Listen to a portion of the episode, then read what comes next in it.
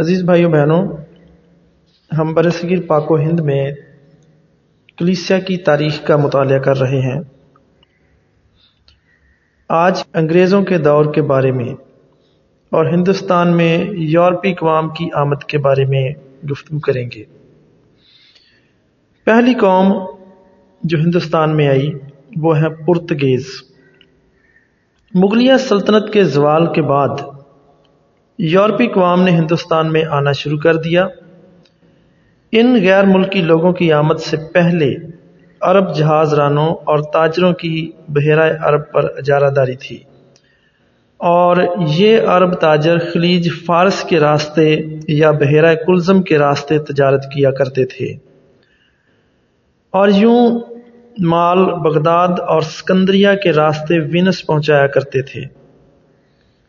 ساتویں صدی ختم ہونے سے پہلے مسلمان عراق، عرب، مصر اور شام پر چھا چکے تھے۔ سن چودہ سو ترپن بعد از مسیح میں ترکوں نے قسطنطنیہ پر قبضہ کر لیا اور تمام تجارت جو یورپ سے ہوا کرتی تھی، وہ مسلمانوں کے رحم و کرم پر ہونے لگی۔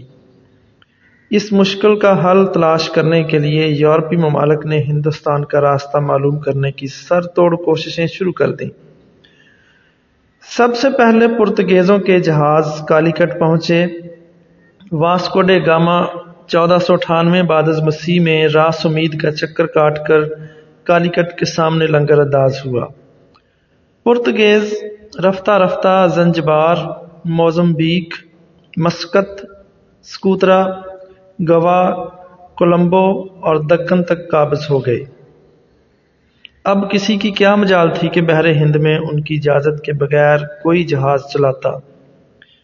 پرتگیزوں کے دو جرنیل، فرانسکو ایمسڈا اور ایلبو کرک فتوحات کرتے گئے اور ساتویں صدی کے آخر تک پرتگیز مغربی ساحل کے ساتھ ساتھ مختلف علاقوں گوا دیو، دمن پر قابض ہو گئے۔